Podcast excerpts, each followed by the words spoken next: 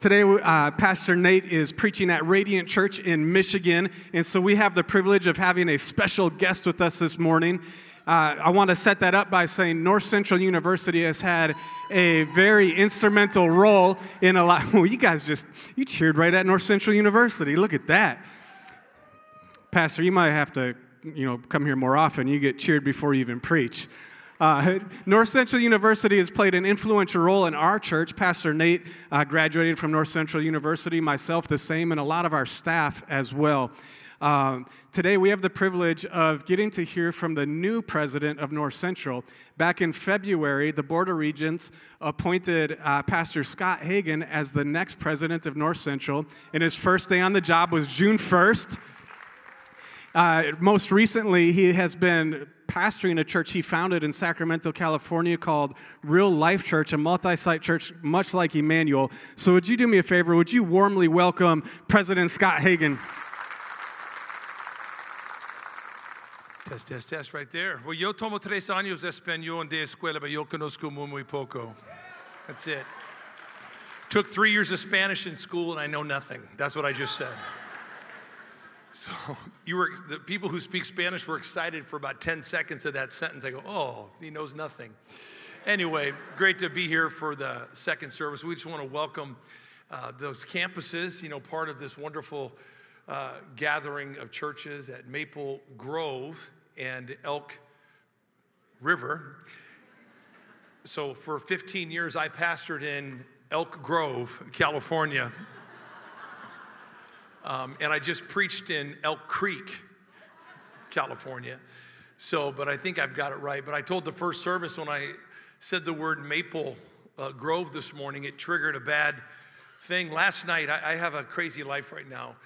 Um, obviously, a brand new uh, assignment that the Lord has brought to my wife and I uh, to serve. My daughter is a graduate at North Central. I have a deep affection for the university. She graduated with her business degree back in 2007, and then her and her husband pastor a church in Sao Paulo, Brazil. And, uh, but North Central changed my daughter's life. It was in that season that I got to know Dr. Anderson, became a tremendous friend, mentor. Uh, thought he was uh, the great uh, template of spirit and scholarship in leadership and uh, was a, a, great, great role model. And so North Central holds a big place in my life. And, um, but this has been a shift. So we left the local church ministry after 35 years on April 2nd. So I've been preaching around the country, different places throughout Minneapolis and different spots in the country the last eight weeks. Um, but, my, but I'm also crushing nine units, crushing uh, nine units. I don't mean crushing like getting A's. I mean, but I, I think I'm doing okay, but crushing, being crushed by nine units of graduate work. I'm finishing my PhD at Gonzaga University in Spokane. And so in the summer, I had nine units to finish up. My dissertation will start this fall. Um, that I'm wrapping up that portion of my own education. So I am leading a university and dying inside one of them myself, you know, on another part of the country. So I put on, I get my backpack, my book bag. I was in the library. So I have five weeks of summer school that I'm doing, uh, which I leave on Tuesday, Wednesday, Thursdays, and Fridays. Uh, I go away for four days and do my NCU work over the phone for those couple days while I finish. I have one more week of this. So I've been going back and forth between Spokane, Washington, and Minneapolis uh, for the last few weeks. And during this time, I didn't want my wife just to sit by herself. She's wrapping up, getting ready for the big move, uh, final move here in August. So she's been back in Sacramento. So, needless to say, I've been somewhat on my own in my apartment downtown uh, on Hennepin. And let's just say that the food supply is getting a little low. So, I got in yesterday um, later, uh, which was Saturday, and I'm from Spokane, and I, I was hungry and I had to go meet somebody, and then I met them, and I got back to the apartment, and you know, I just, I, am not a, I'm not a, a chef. I, I, don't cook. I do toast. Uh, that's about my limitation um, or my aspiration, I should say, and. I, I'm just never got into cooking. I need to have it prepared for me uh, I'm terrible with that stuff. And so it's a bad, bad, uh, perfect storm going on right here without a wife for literally three weeks. Um, and so it's getting a little bare in there, but I, op- I was feeling total despair until I opened the freezer and I saw two, two last frozen Eggos waffles. And so, literally, provision from the Lord, you know, the whole thing. Honestly, I felt like joy, uh, uh like, oh, I can toast these two waffles. I put them in, had just a little bit of butter left, just enough to kind of barely scrape over the top of the waffles. Get them cooked, get them on a plate, put some butter on it, open up the fridge, reach in for my syrup, and I'm kind of watching the Twins game a little bit, and I'm going that, and I squirt it all over the top of my waffles, and it just doesn't look right. And I looked down, and I had smothered my waffles in uh, soy sauce.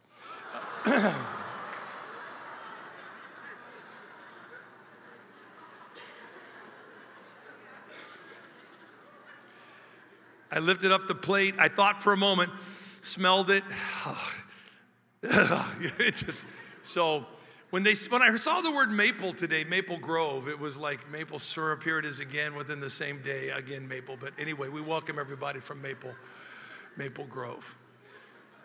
We're going to be in Daniel chapter 5 in just a moment. We're going to continue the series out of the book of Daniel. And again, I just want to thank everybody connected with North Central has made my family and I feel unbelievably welcomed in this city and in this new role and assignment. And Dr. Anderson, I know this was his home church. Um, spoke fondly of this place and his relationship with Pastor Nate and uh, Jody. And I spoke here actually back about 12, 13 years ago on a Sunday night. Um, I, I think the place wasn't remodeled. I don't know how it was shaped, but I remember being here on a Sunday night when uh, my daughter was a student at North Central. But Emmanuel has just had such a profound impact in this community, and it goes without saying. Um, but all the North Central students and alumni that fill these great churches, and especially this one, has just gone out of their way to love on my wife and I. We're very, very excited. We've got tremendous momentum uh, at the school. Uh, our enrollment is above projection for this September it, it, it, we're really, really excited about what's about to happen at the university. And Dr. Anderson set up the whole thing. He created all the conditions for the new president to be successful, and I honor him greatly for that. But keep us in your great prayers. Uh, we got great days ahead. So um, I just want to share, before we get to Daniel 5, um, the Lord laid this on my heart a few months ago. I've been sharing this in the churches that I go to about what I believe are the behaviors or the traits or the three functions of a caring church. Now, I pray that you are a caring church. I know you are. You're a church that looks like heaven. I don't get to be in a lot of churches. This is a lot like the congregations that we pastored, uh, churches that look like heaven. Uh, you walk in, you don't see any dominant people group, uh, you don't see a dominant age group. You see a real blend of what the kingdom is all about. And Emmanuel, you get a gold medal uh, just as an outsider coming in to the beauty of your congregation. It's very, very evident and vibrant.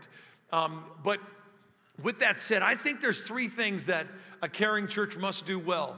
And I know this may be simplistic, but when you think about when Elisha came upon the Shunammite, uh, or the woman whose husband had just died, and the debts were so great that they were arresting her sons and enslaving the sons to pay off the debt. It's a, it's a, it's a picture of the gospel, the condition or the need for the gospel. We're born into this condition. We are born into a sequence of slavery, spiritual slavery, because of the debts that we have accrued generationally because of sin. And so the prophet walks up to this woman, and I saw this about two years ago in the Bible. I've read it hundreds of times, but I never saw it. And this prophet who received open heaven revelation on many details that God gave him he sees this quandary that this woman has, and the first thing out of his mouth is, How can I help you? How can I help you? This whole thing is predicated on that phrase. The ministry from neighborhoods to nations of Emmanuel is basically telling a world that is bound and wounded and hurting, hey, how can we help? If the prophet Elisha began his ministry with the ministry of helps, how much more should we? Just because we're spirit filled and we are prophetic people doesn't graduate us out of that phrase, how can I help you? What can I do for you? I think a caring church, when I think about a caring church, I see three things. I think the first thing a caring church does is that they create starting points for people. Uh, in, in the most simplest uh, of, of ways to think about this, in the book of Ruth, Naomi was the primary character of the book of Ruth. And if anybody did the math and came up with the equation or the finding that that sounded legitimate, it was Naomi when she says, that God is against me. Husband was dead, two adult sons died. She was left without any legacy in a time of famine. If anybody kind of had a right to kind of shake their fist at the heavens, it was probably Naomi. And she said, God is against me. Matter of fact, I'm gonna change my name to Mara. Can you imagine changing your name to fit your worldview? That you are so upset and mad at God that you change your name to reflect the bitterness that you feel in your heart toward God, that He, He has ruined my life. And so she tries to scoot Orpah and Ruth, her two, her two daughters in law, away. And they both at first say no, and then Naomi doubles down on her pain and says, If I was to get married tonight, you wouldn't stick around till I had boys and let them grow up. And no, you need to go away. God's against me. You go get a life for yourself. And Orpah, like many churches in America, leaves. Now, Orpah and Ruth, Orpah, like a lot of churches, they give it one shot. They don't leave it first, they give it one shot. Hey, no, we're with you. But then when they realize that the pain pushing back is stronger than they realize and the love pressing in, they leave. Hey, we tried to touch the hurting of our city. We tried to reach the poor. We tried to bring reconciliation to our city, but man, they don't want it. Okay, we tried. That's what a lot of churches do. Not this one. The spirit of Ruth is on this church saying, I'm sorry, I'm gonna go where you go, I'll lodge where you lodge. Your people are gonna be my people. Where you die, I will die. And the Bible says, when Naomi saw the determination of Ruth, she stopped urging her to leave because the love pressing in has to be more powerful than the pain that presses back.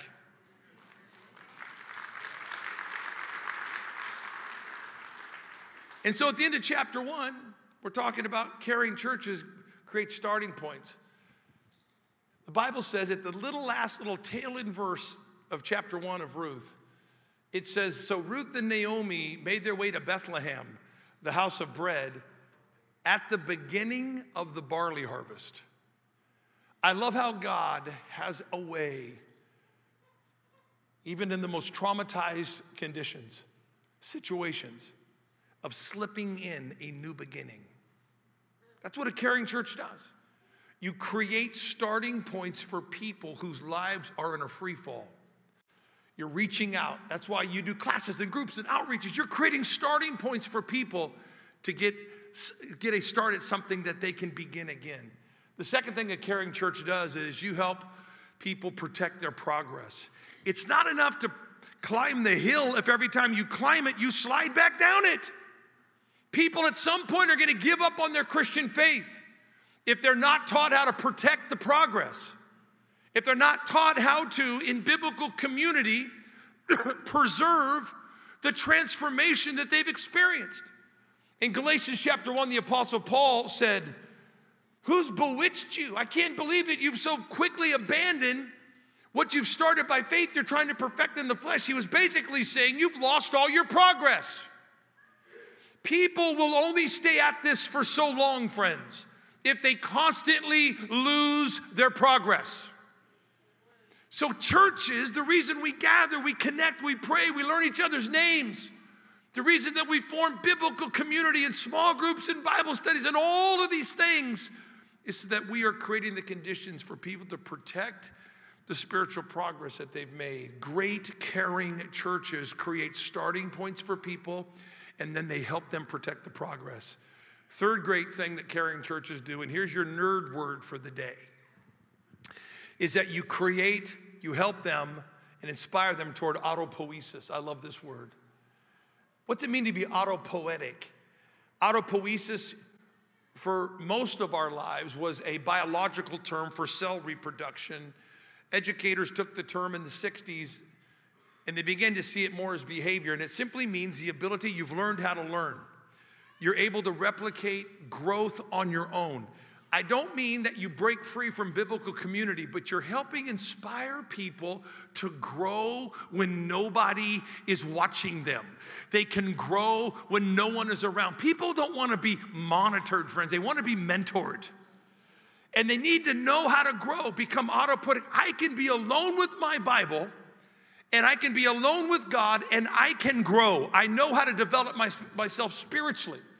I think caring churches inspire people toward self growth, not selfishness or self centeredness, but being able to know how to feed themselves, know how to grow and develop their faith.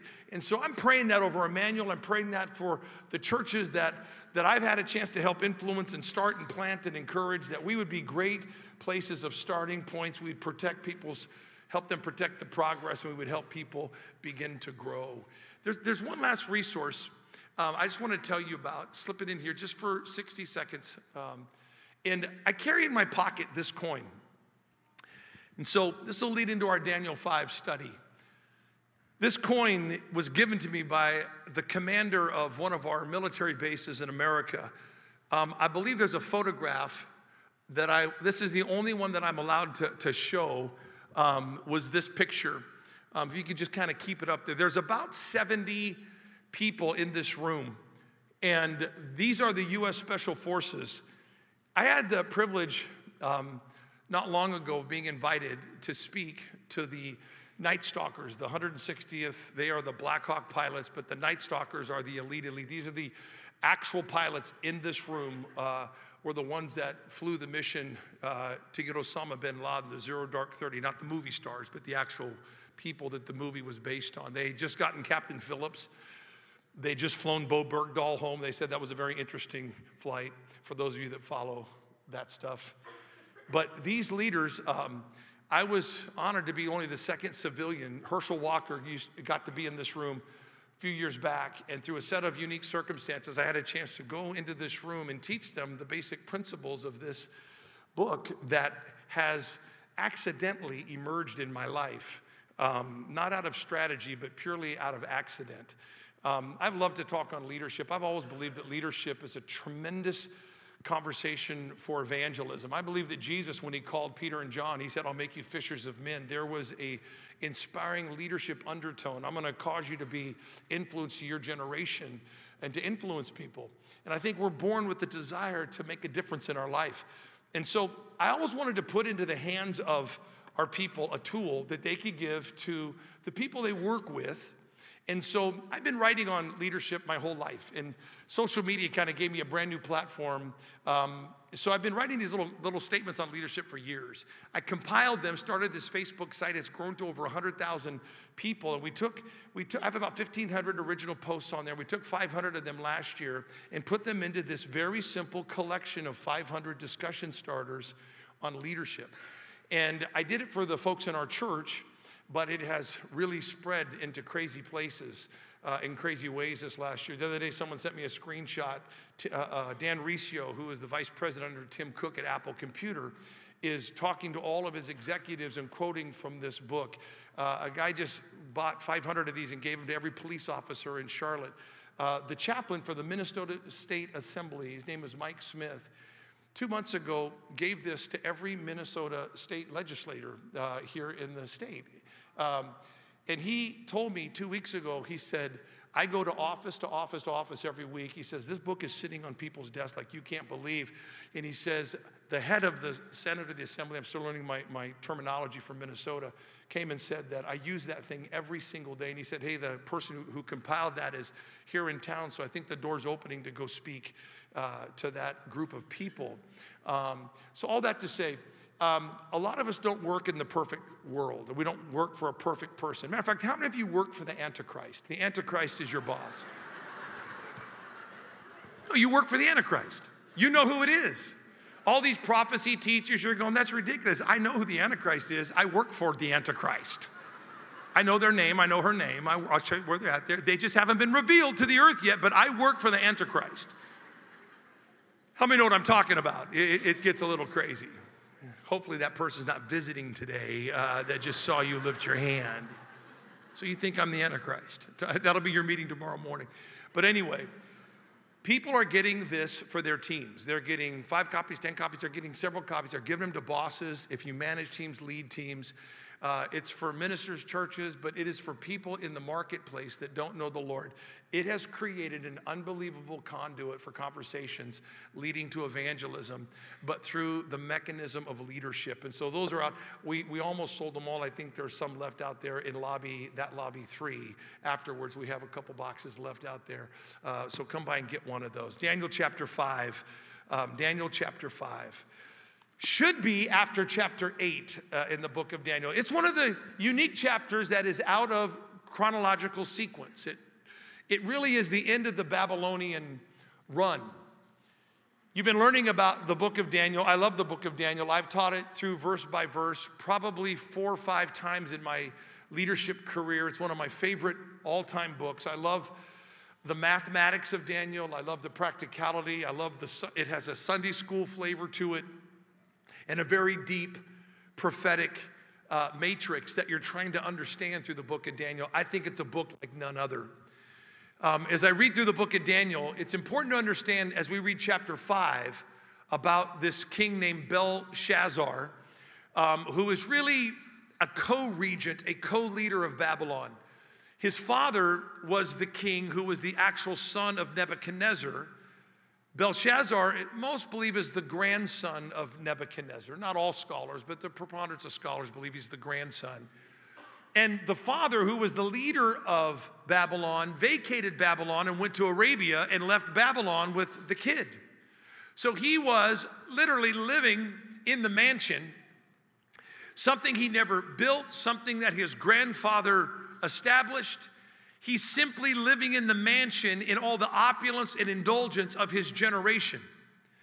And so Belshazzar is going to be the last leader. This is the last day of the Babylonian Empire. It's an unbelievable story, and you read it and you cannot believe that the light doesn't go on in this man's life. But then we are surrounded by people like this all the time that are just like Belshazzar. I want to read a few of the verses and then we're going to dive in and talk about this powerful, powerful story. Belshazzar, the king, held a great feast for a thousand of his nobles, and he was drinking wine in the presence of a thousand. It's a large party, friends. When Belshazzar tasted the wine, he gave orders to, the, to bring the gold and silver vessels which Nebuchadnezzar, his father, had taken out of the temple some 70 years earlier. These vessels were located in like a museum, a Smithsonian Institute of Babylon. They were relics or trophies of past military victories. They weren't functional cups and saucers and plates to use. They simply were memorabilia, almost a patriotic, patri- uh, patriotic emblem of the Babylonian earlier wars. This guy goes in takes them from behind the glass and starts using them to drink wine out of. For the first time ever, that was happening in Babylon. So, what you read there is not a practice, it had never been practiced before. So, he gathered all the nobles and the concubines, and this massive party is taking place in the, in the temple that he did not build. He's just a generation enjoying the indulgence of the previous generation's work. It says, verse 3 Then they brought out the gold vessels that had been taken out of the temple, the house of God, which was in Jerusalem, and the king and his nobles, his wives and his concubines, they drank from them. They drank wine and praised the gods of gold and silver, bronze, iron, wood, and stone. Suddenly, the fingers of a man's hand emerged and began writing opposite the lampstand on the plaster of the wall king's, of the king's palace. And the king saw the back of the hand and that did the writing. Then the king's face grew pale and his thoughts alarmed him. His hip joints went slack, his knees began to knock. The king called aloud to bring in the conjurers, the Chaldeans, the diviners. The king spoke to the wise men of Babylon Any man who can read this inscription and explain the interpretation to me will be clothed in purple and have a necklace of gold around his neck and have authority as the third ruler of the kingdom. His father being first, he being second, this person would be next. Then all the king's wise men came in, they could not read the inscription, which meant uh, weighed, weighed, uh, balanced, divided. And I'll explain that in just a few moments. You've been weighed in the balance and found wanting this inscription. No one could read it though. Then King Belshazzar was greatly alarmed. His face grew even more pale. His nobles were perplexed. The queen then entered the banquet hall because of the words of the king and his nobles. And the queen spoke and said, O king, live forever. Do not let your thoughts alarm you or your face be pale. There is a man in your kingdom in whom is a spirit of the holy gods, and in the, in the days of your father, illuminate, illumination, insight, and wisdom, like the wisdom of the gods, were found in him. And King Nebuchadnezzar, your father, your king, the king appointed him chief of the of magicians and conjurers and Chaldeans and diviners. This was because an extraordinary spirit, knowledge, and insight interpretation of dreams, explanation of enigmas, and the solving of difficult problems were found in this Daniel, whom the king named Belteshazzar. But let Daniel, interesting that she didn't call him this, let Daniel now be summoned and he will declare the interpretation. So Daniel is pulled out of obscurity. Now, when you read the book of Daniel, people lose track of how old he is in these stories because we think of he wasn't there in the fiery furnace, but we think of these three Hebrew boys, Shadrach, Meshach, and Abednego, peers of Daniel, standing bravely, bravely against the culture, being thrown in the fire.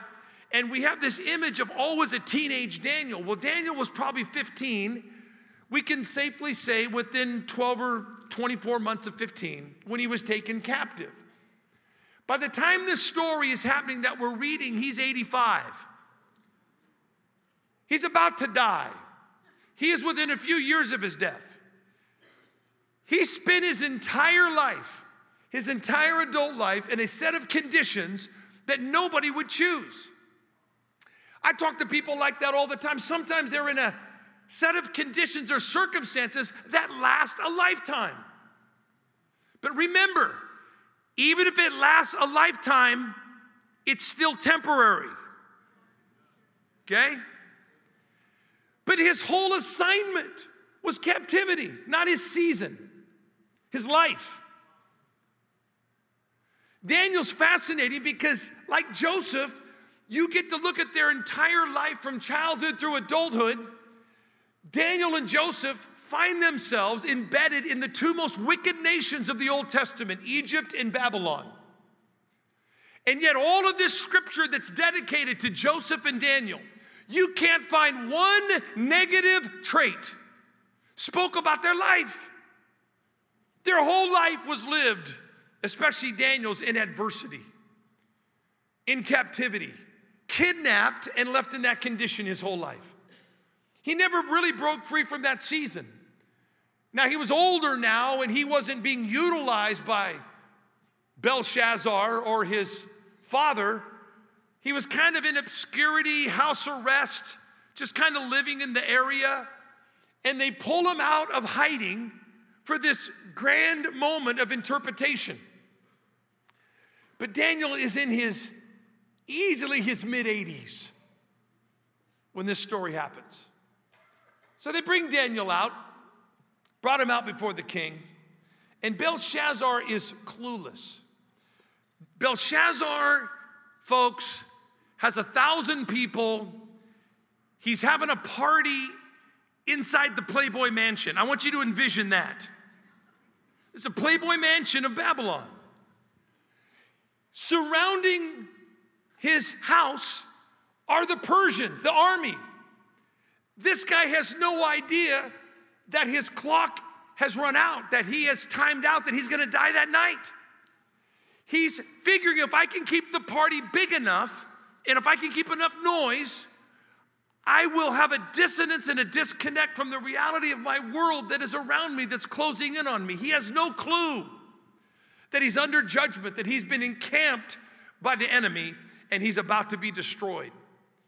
He just turns up the music, invites more people, drinks more booze, and is partying and figures if the party's bigger than the, than the world around me, I somehow will be safe. And in the middle of that, God shows up and with his hand and writes on the wall something. So God's word becomes bigger than that party, becomes bigger than the crowd, and suddenly Belshazzar's left there shaking, drained of blood, trying to figure out what on earth is going on and who's ruining this party. Nobody can tell him. They bring in Daniel.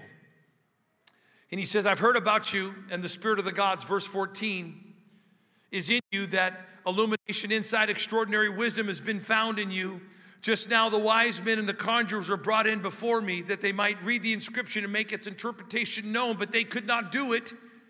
Verse 16, but I personally have heard about you that you were able to give interpretation and solve difficult problems. Now, if you're able to read the inscription and make its interpretation known to me, you will be clothed in purple, wear a necklace of gold, and you'll be third in the kingdom. And Daniel, this 85 year old man, says, Keep your gifts for yourself. He doesn't say fool, but I bet he wanted to say it. Fool. Give your rewards to somebody else. However, I'll read the inscription to the king. And he says, O king, the Most High God granted you sovereignty, grandeur, glory, majesty to Nebuchadnezzar your father. Because of the grandeur which he bestowed on him, all the peoples, nations, and men of every language feared and trembled before him. Whomever he wished, he killed. Whomever he wished, he spared alive. And whoever he wished, he elevated. Whoever he wished, he humbled. But when his heart was lifted up and his spirit became so proud that he behaved arrogantly, he was disposed of from his royal throne and driven away. Verse 22 Yet you, his son Belshazzar, have not humbled your heart, even though you knew all this. You know the story, and it's had no effect on your life. And so he begins to give him the interpretation. So, real quick, I want to notice a couple things real quick about the story. First of all, Belshazzar, he commits what I call the central conceit of the human heart. The central conceit of humanity is when you're in trouble, you double down on your worldview. When you feel in trouble, now he was surrounded by the Persians, and instead of being humbled by it, he doubles down on his arrogance and his pride and his worldview and his practice of materialism and, and, and addiction and pride and crowds and noise. He doubled down. That's the conceit of the human heart. Is that we default to this other place instead of humbling ourselves and throwing ourselves on the mercy of God. It doesn't awaken anything in us. He tasted the wine, he gave orders to bring in the gold vessels to have them brought out of the temple. So, the second thing about the story is this when your behavior goes from bad to blasphemous, God takes notice. Now, watch this. There's two ways to awaken God in America. The church can pray, can fast, it can believe, we can walk in faith, or a society can operate in, in behavior that moves from bad to blasphemy. And now the hand of God was moving against that society. I believe we are entering times in which the church in America will become the exiled church, and sermons will not win the debate. It comes a moment when God answers from heaven down to earth. There are those occasions in the Bible where God said, I'm, not, I'm just going to take over this answer right now. I'm going to bring the answer from heaven. The confusion is too great in the land. So the blasphemy at this level had never been seen. These vessels were not to be used for this. It was bad enough that they'd been taken and placed in on display. But to have them as the vessels for your drunkenness as you celebrate and praise the God of stone and wood and that which is made with human hand was an act of blasphemy, friends. I believe the same actions are happening in our nation the human vessel, the bodily vessels being used in ways that is not just bad behavior, but blasphemous behavior. Things that were never intended to be used. How God constructed us in His image, His divine design was never intended to be used this way. And I believe the hand of God is moving. And He's writing, and His written word is going to trump the party, friends. Mark my word. And so, this moment of blasphemy is a catalyst to God doing something historic. The third thing I see is that there's a difference, friends, between a response and a conversion. The Bible says that the king's face grew pale, his thoughts alarmed him, and his hip joints were slack. It sounds like somebody who's about to be saved. But the king called not out to God, he called his conjurers, the Chaldeans, the diviners. He went back to witchcraft. He defaulted. So that moment where he was aware of God's presence in the room, he responded to it, but it didn't convert him because he wouldn't humble himself before God. There's a vast difference between response and conversion. Between simply acknowledging something's happening, I can even physically feel conviction or illness going on. Something is going on. I can even feel blessing around me. But it didn't convert him because he still operated in pride and response to the presence of God. He wouldn't humble himself. Here's my fourth observation and probably the most important of all of this. This 85 year old man is brought into the scene. I thought of Caleb, I think it's Joshua 14, where Joshua or Caleb goes to Joshua and they're handing out the promised land, and Caleb goes, Hey, Joshua, you know, 40 years ago, Moses promised us this. I've been waiting for this. He goes, I want my portion. He goes, I want, I want the hill country. Give me the tough assignment. I don't want the flatlands. Caleb at 80, he goes, he goes, I'm 85. He goes, It's been 45 years or 45 years since that time when Moses said this to us. He goes, uh, As my strength was then, so it is now. So 85 was the new 40.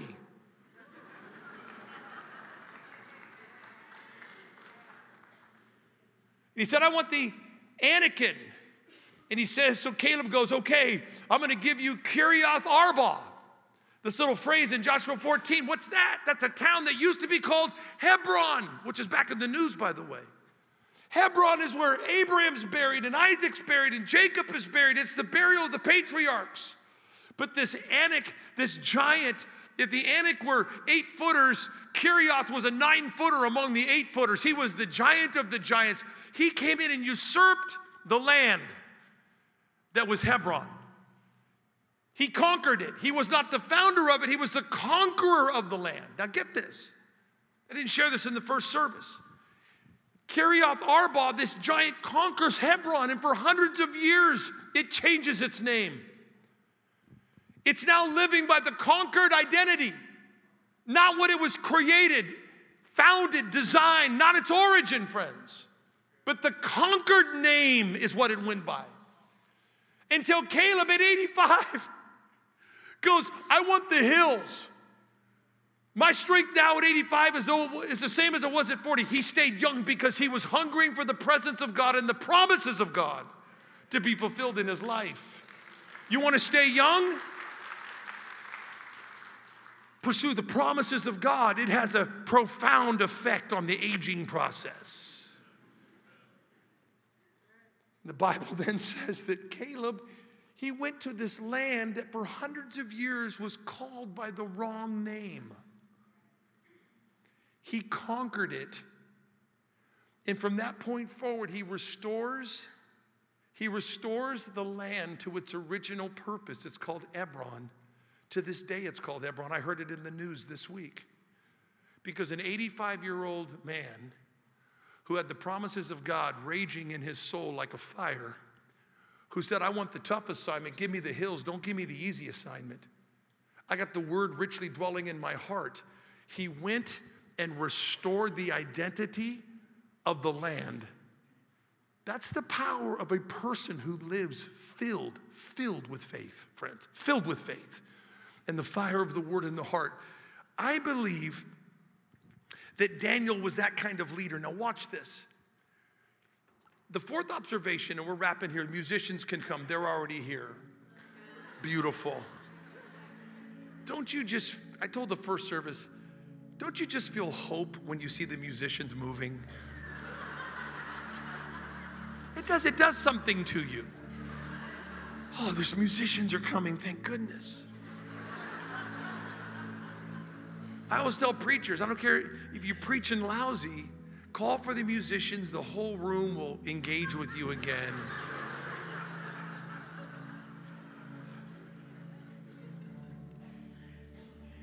But I believe this fourth point is the critical one of the teaching, and we're going to pray. I believe the hour we live in requires that you and I become what I call total package believers. Not partial package, total package believers. What do you mean by that? The Bible says that there is a man in your kingdom in whom this is a spirit of the holy gods, and in the days of your father, illumination, insight, wisdom were given to him. This was because an extraordinary spirit of knowledge and insight, interpretation of dreams, explanation of enigmas, and the solving of difficult problems was found in Daniel. We cannot have believers who simply come into a room and know how to worship. We've got to be people like Joshua or Joseph and Daniel. That's what I pray about our university. I love higher ed. I'm getting my PhD at Gonzaga. I'm with some of the biggest minds in the world sit in my classes. But I know this, and I share this with the class regularly. I appreciate it. I love earning, learning, and earning what we're doing. But if you let your brain get twice the size of your heart, you will be dead in the water, friends, in this day and age. We cannot worship reason, and we cannot worship the vain philosophies of man. Now, with that said, we don't build a greenhouse and all live inside this little room together. I think here's what God is after. These are the kind of graduates that I'm praying for. That whether you lead a business like my daughter when she graduated from North Central, or you lead a church the way I've done for 35 years.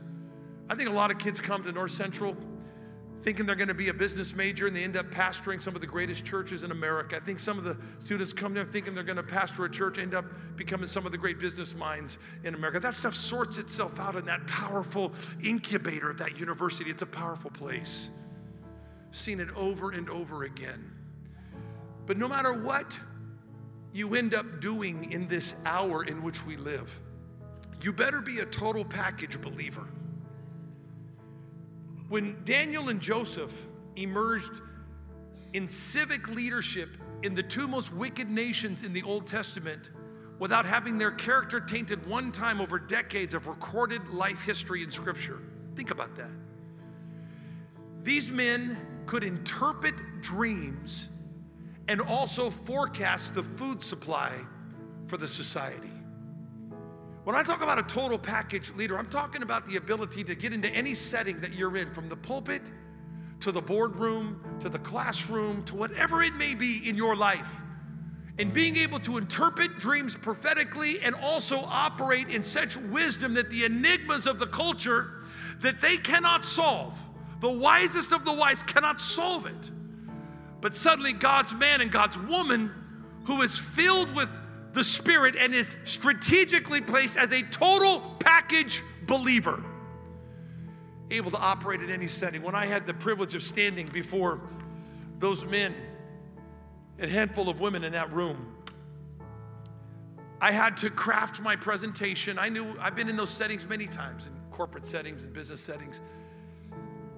And I had to craft my message in a certain way.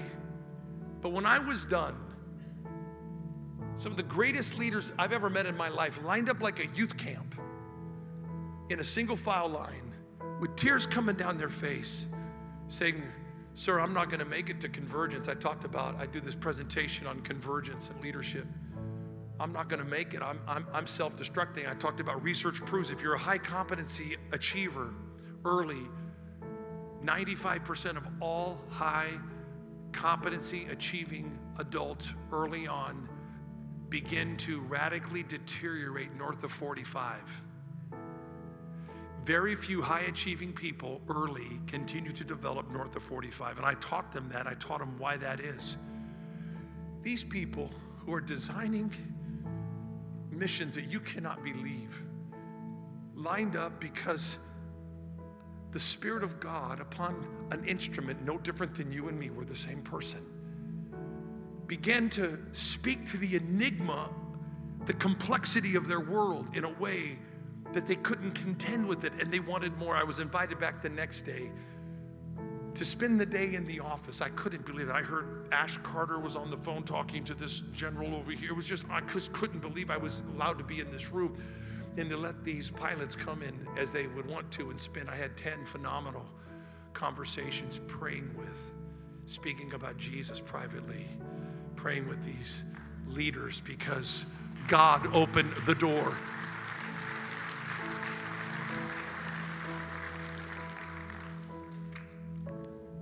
We need total package leaders, believers in this hour.